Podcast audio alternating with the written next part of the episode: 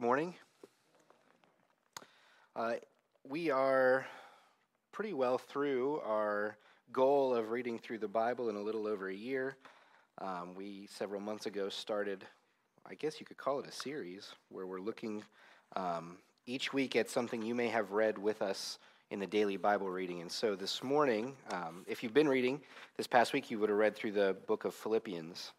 And this morning, I want to look at this book as a whole together and, and comment on it and, and study it a little bit. Um, this is going to be very general and broad, but uh, I think it's very helpful and important, especially for um, these days where every week something new seems to come along that uh, we need to consider, um, we need to think about, we need to know how, as Christians, we can respond to what we see around us.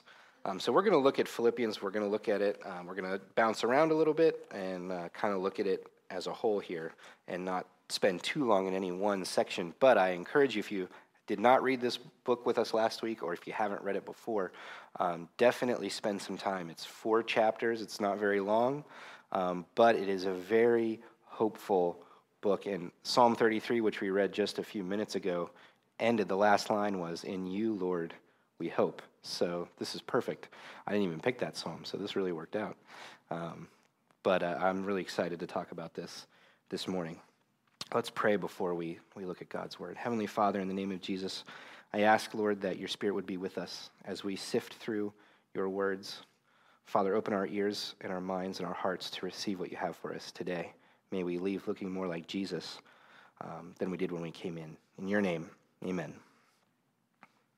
So, at the very end of this book, in chapter 4, uh, you, you can go there first, um, Paul ends with, um, with this really powerful statement. Um, this is chapter, uh, chapter 4, verse 9.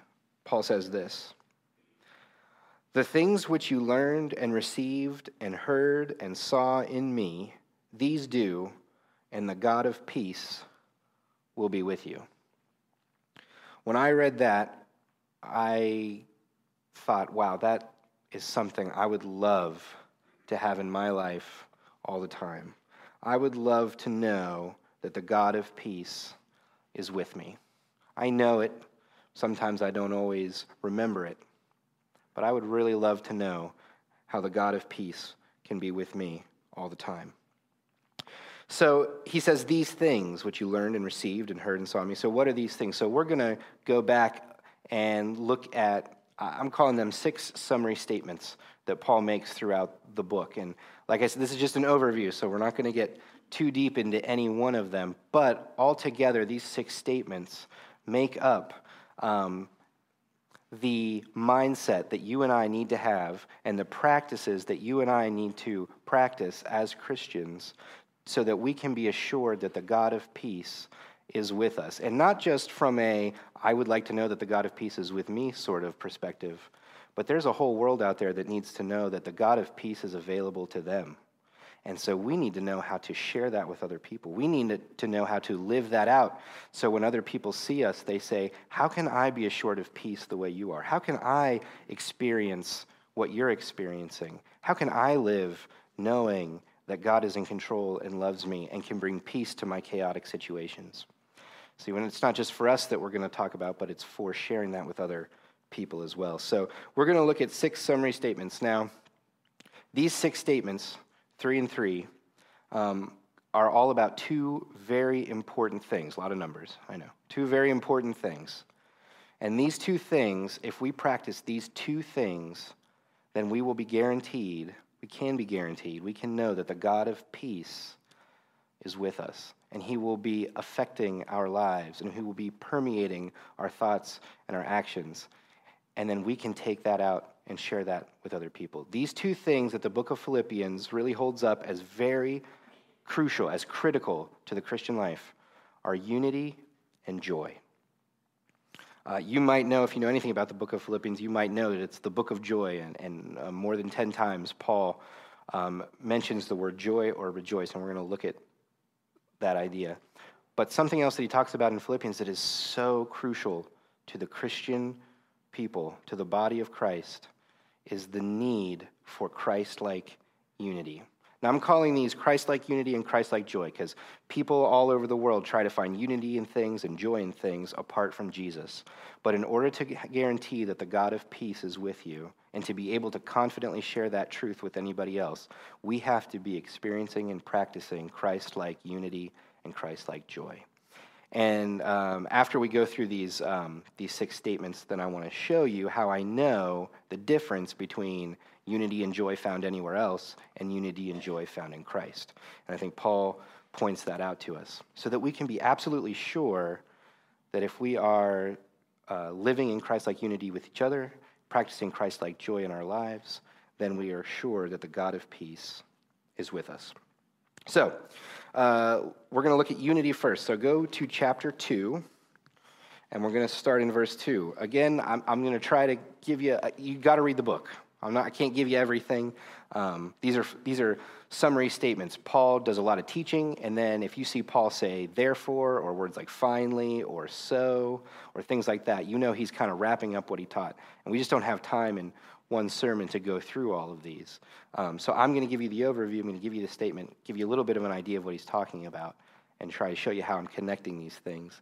But I really encourage you to read through these things on your own uh, later today or throughout the next week um, to really get what Paul is saying here. Okay, so all that disclaimer over. Chapter 2, verse 2. He says, Therefore, uh, my Bible says, if there is any. You can also translate that since or because. I'm going to say because, because I like how that sounds. Therefore, because there's consolation in Christ, because there's comfort of love, because there's fellowship of the Spirit, because there's uh, affection, affliction, because there's affection and mercy, fulfill my joy, but we're talking about unity, fulfill my joy by being like minded, having the same love, being of one accord and of one mind. Paul is saying, because I know these things are true, there's consolation in Christ. Because I know it's true that there's comfort in the love of Christ. Because I know that it's true that there's fellowship in the Spirit which brings people together in a way that is astounding to the rest of the world. Because I know that uh, God and Christ are all about affection and mercy, then I am asking you Christians to be like minded in these things, the, having the same love. That's the love of Christ, the love of God, showing that same love to each other, being of one accord, being united in the fact that we know that Christ is the answer to our biggest problem of sin and our separation from the Lord, and acting in one mind. What Paul isn't saying when he's talking about unity in this book, he's not saying that we all have to look alike, act alike, say the same things. Uh, no, there's lots of diversity within the body of Christ, and that's important and celebrated by God. He created it that way.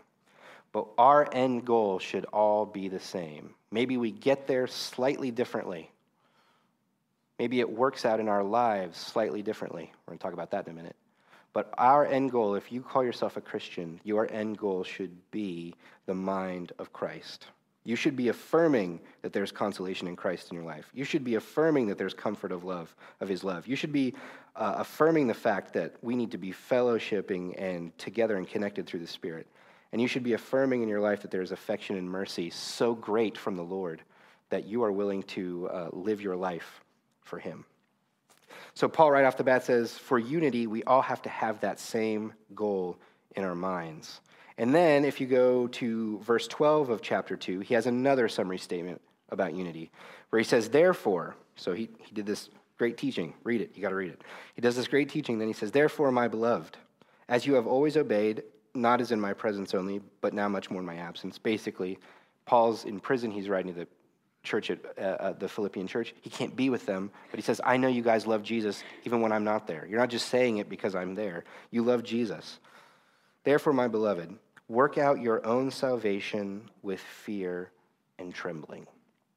Um, different translations say it slightly differently, but the idea here is that as we are unified in Christ, again, our journeys might look a little different, but we are all about the same thing, and that is showing each other and showing the world and showing everyone we come in contact with that we are children of God.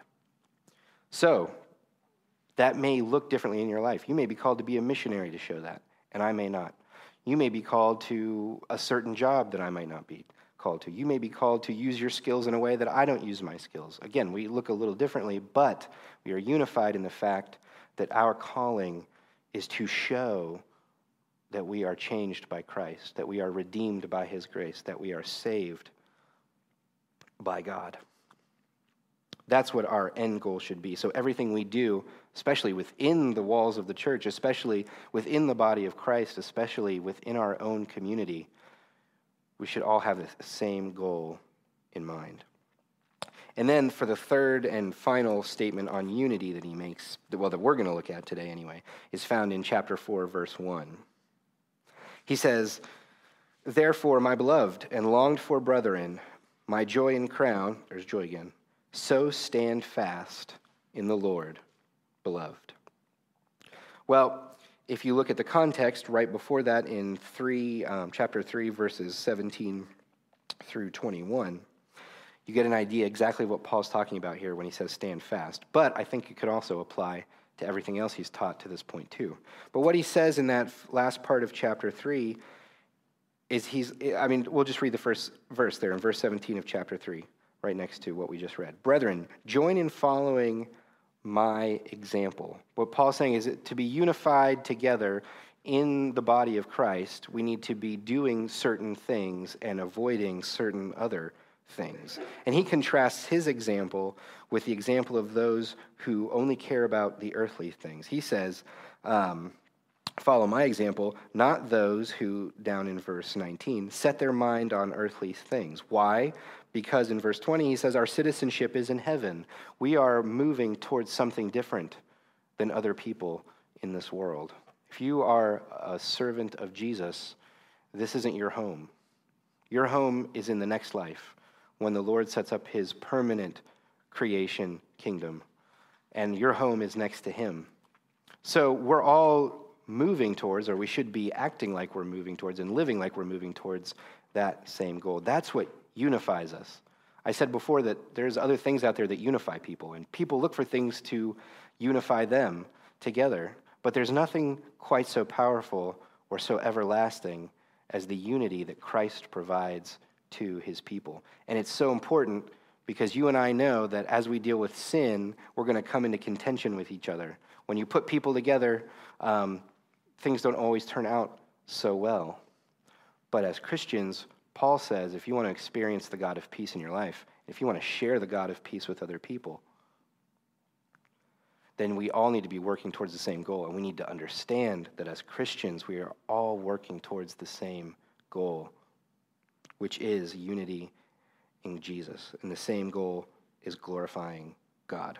We're going to look at how I know that, that, that, that's what Jesus did in a second, but first I want to go through the joy passages as well. Because Paul's saying you, uh, living Christ like unity and Christ like joy is going to guarantee that the God of peace is with you. You won't have to have any question in your mind about it. So let's look at joy. Go back to uh, chapter 3. Uh, now, like I said before, over 10 times Paul says the word joy or rejoice. And it's interesting to note that Paul is in the midst of house arrest while he's writing this. So there are many obstacles in Paul's way that are impeding what he wants to do to honor the Lord. He is a missionary and he can't go anywhere.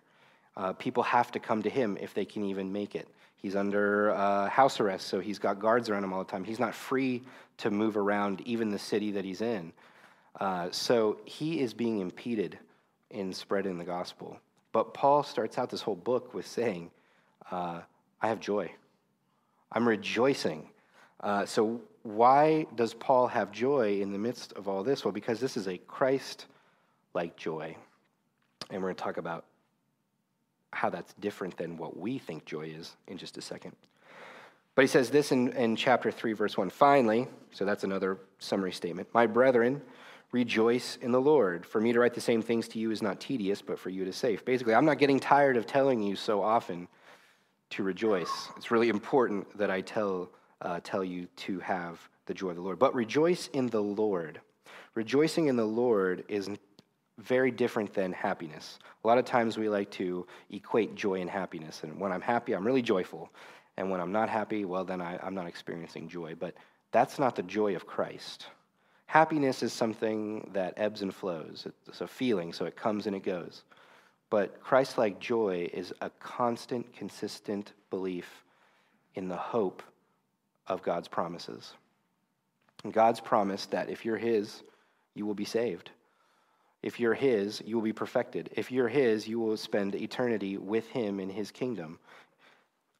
And so joy allows me to, no matter what, the valleys or the peaks that I'm experiencing, I know there's something better coming. And when I'm in a valley, that's really helpful that I know there's something better coming. And when I'm in a peak and everything seems great, then I'm, i can remember that this is not as good as it gets. It's only going to get exponentially better than this. So Paul says, Rejoice in the Lord because the Lord is that constant hope. He's proven himself before uh, throughout the whole, my Bible's a little thick, throughout the whole, like every page here, he's proven himself.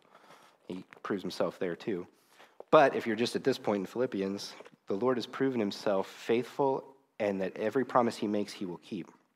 So we can have joy in the fact that there is hope in God, and that's through Christ, uh, which we're going to look at in a second. But now go to 315, okay, for his next summary statement on joy.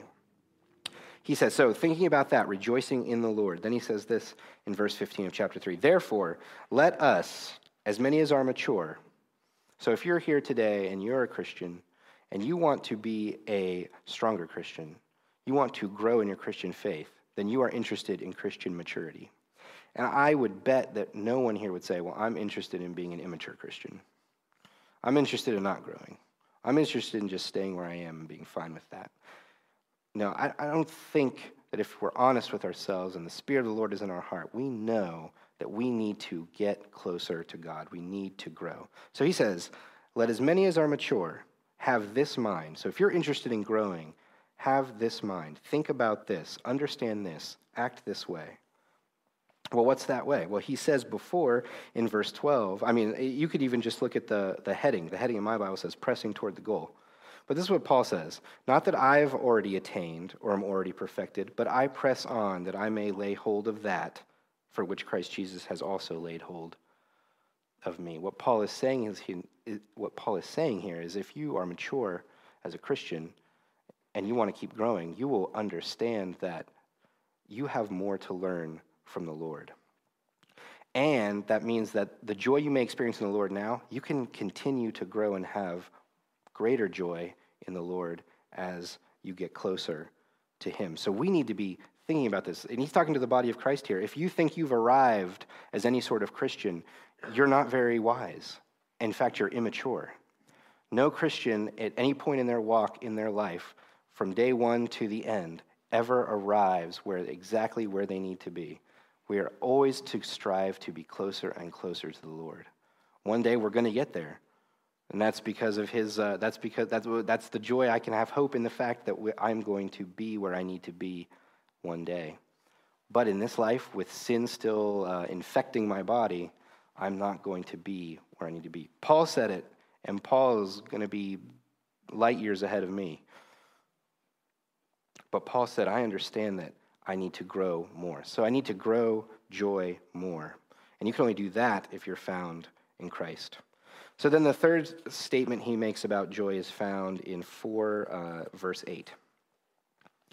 And he says this Finally, brethren, whatever things are true, whatever things are noble, whatever things are just, whatever things are pure, whatever things are lovely, whatever things are of good report, if there is any virtue, and if there is anything praiseworthy, meditate on these things. To practice Christ like joy in your life. I mean, here's how you can do it. To practice Christ like joy in your life, you need to consistently, constantly remind yourself of the goodness of God. Like, this whole thing is about our minds and what we do with them. It's really important that we do certain things with our minds so that our hearts get the message, so that our actions get the message, so that we are showing people that we believe that we need to be living in, in Christ like unity and joy. And the way to find joy and the way to grow your joy is to constantly think about these things. He says it meditate on them, marinate in them, don't just think about it for a second, but spend time considering these things. If you want to find something that's true, noble, just, pure, etc. If you want to find those things, you can find them all in God's Word. I mean, you don't even have to look outside. You can look right here in God's Word. You should look outside and find those too, because that stuff's all around us in creation. But right here in God's Word, you can find all of that. And you can meditate on that. And you can put a marker in it so you can come back to it later. And you can highlight it and write in it. And you can make notes. And you can um, really engage with these things. If we do that, I guarantee you, your joy will grow. It can't not, because God promises that it will. And there's nothing I can do to stop his promise. There's nothing you can do to stop his promise. If you're following what he says, then you can experience the joy of Christ. So, how do I know that the unity we've talked about here and the joy we've talked about here is specifically the unity of Jesus and the joy of Jesus? The, G, the, the joy that Jesus practiced in his life and the unity that Jesus sought in his life. How do I know that that's true? Go back to chapter 2. This is the middle of the book. This is the hinge that the door of Philippians uh, is resting on. If the hinge isn't there, the door doesn't do what it's supposed to do. It won't open or close, right? It's just kind of there. So this is the hinge. And verses um, 5 through 11 are what we want to focus on. This is how I know that Christ like unity and Christ like joy will guarantee me the God of peace. I can't find it anywhere else but in Jesus. This is what he says let this mind, remember we're talking about how we think and what we do, let this mind be which you, in you, which was also in Christ Jesus. What he's saying is get the mind of Jesus in your head. Think like Jesus would think, act like Jesus would act, do what Jesus would do. Who, being in the form of God, did not consider it robbery to be equal with God, but made himself of no reputation, taking the form of a bondservant and coming in the likeness of men and being found in appearance as a man, he humbled himself and became obedient to the, de- to, to, to the point of death, even the death of the cross. We get an amazing picture of Christ like unity in just those couple of verses. Years ago now, um, Pastor Geary had this uh, great sermon on the unity of the Godhead, of the Father, Son, and Spirit together and uh, before creation, and it was really, uh, really cool and really interesting to listen to.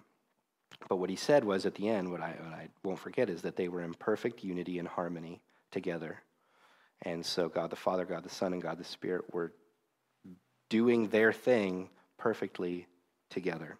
Well, then you know what happens in that story is that they create, and then sin enters the world by man's um, rejection of, of, of God's law, and then there's a problem.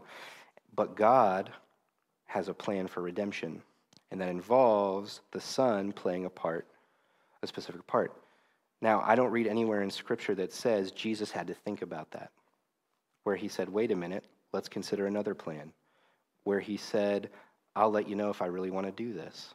Jesus was in complete, the Son was in complete unity with the Father. Why? For the glory of God. So, in order for us to be in Christ like unity, we need to be uh, doing everything for the glory of God, just like Jesus did. That's how you know if it's Christ like unity. We can be unified in many other ways a great speaker, same politics, whatever. It doesn't matter. You can be unified in many ways. But if you're unified in glorifying God, then that's Christ like unity. And I guarantee you the God of peace will be with you. So, uh, so Jesus was a full, unified participant in the plan of redemption, and he didn't didn't try and get out of it, didn't try to change things. He knew what had to be done, and he did it to honor and glorify the Lord. Uh, but where's the joy found? Okay, so being found in appearance as a man, he humbled himself, became obedient to the point of death. Then look at verse 9. It says, Therefore, God also has highly exalted him and given him the name which is above every name, that at the name of Jesus every knee should bow, of those in heaven and of those on earth and of those under the earth, and that every tongue should confess that Jesus is Christ, that Jesus Christ is Lord. What? To the glory of God the Father. The joy of Christ was in uh, the fact that he was going to come to this earth, live the perfect life, teach people about the Lord what they needed to hear, die a terrible death that was completely undeserved, rise again the third day to glorify God. Oh, and be highly exalted, as it says there. You see, there was hope Jesus knew that what he was doing wasn't futile or it wasn't just a shot in the dark and let's see if this works. He knew that this was going to all work out if he was, uh, if he was faithful to the Lord. And why? All for the glory of God. He looked forward to the end result, and his current suffering was, um, was worth the hope of being with the Lord and glorifying the Lord. So you see why Christ like unity and Christ like joy are different than just plain old unity or joy in anything else. It's all for the glory of God ultimately. And it brings the body of Christ closer, and the main mission is to glorify God. So that's great for me, but remember, the world needs to know that. Those around us need to hear this. People are looking for peace. It's kind of chaotic right now. I mean, I guess it always is, but it really seems like it is right now. And there's lots of divisions. There's lots of divisions among Christians. If there's divisions among Christians over things that uh, are not concerned with the glory of God, we need to take a look at that. We need to really step back and say, what are we, what's our end goal? How can we live that out together? And how can we glorify God in doing it? So, to end, I just want to read to you how Paul ends in verse uh, chapter 4. Again, it's just an overview, so you got to read this book. Um, you'll get a whole lot more out of it if you read it.